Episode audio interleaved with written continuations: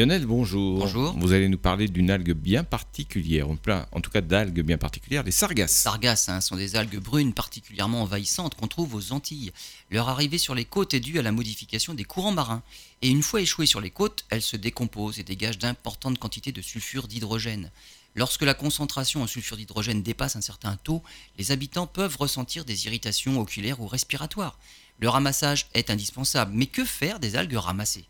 Le CNRS et l'Université des Antilles proposent de trouver un moyen pour valoriser ces algues, mais au préalable, il faudra déterminer si les algues ne sont pas contaminées par des métaux lourds ou des produits chimiques.